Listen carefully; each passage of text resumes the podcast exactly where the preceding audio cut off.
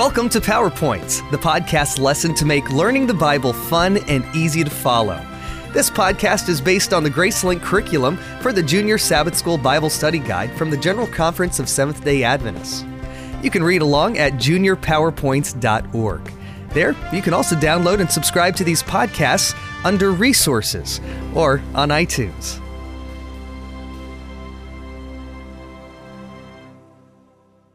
Lesson 7 In Pit, Prison, or Palace. Imagine how you would feel if someone took you away from your family.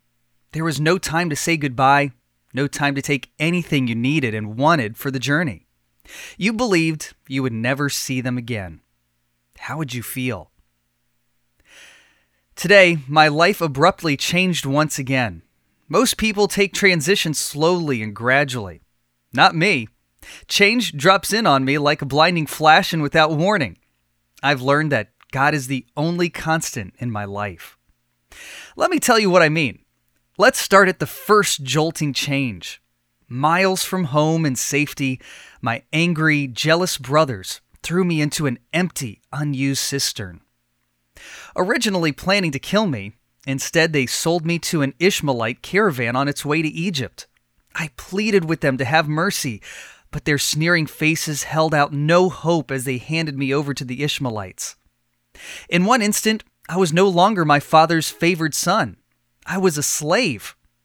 I watched the familiar countryside fade from my view.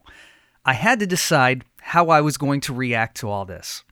I remembered the stories my father had told me about God, his God. I decided I would claim him as my God. I would rely completely on God and serve Him to the best of my ability, whatever happened to me. After making that decision, I was able to get a little sleep.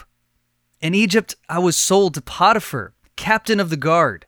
Even though I was only 17 then, the Lord blessed me, and for 10 years I served Potiphar well. Everything prospered, and he treated me like a son rather than a slave.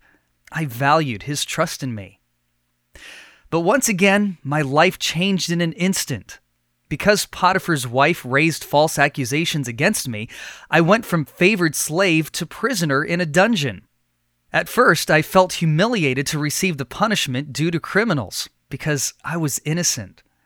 But then I remembered my father's stories and how I had promised to serve God no matter what happened.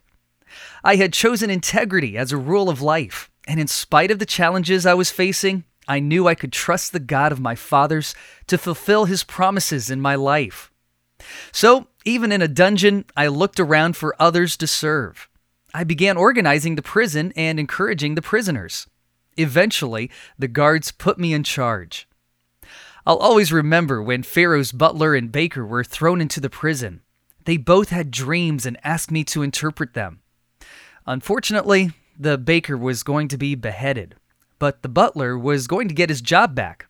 I asked him to remember me when he would return to the palace. Two years later, I was still in prison.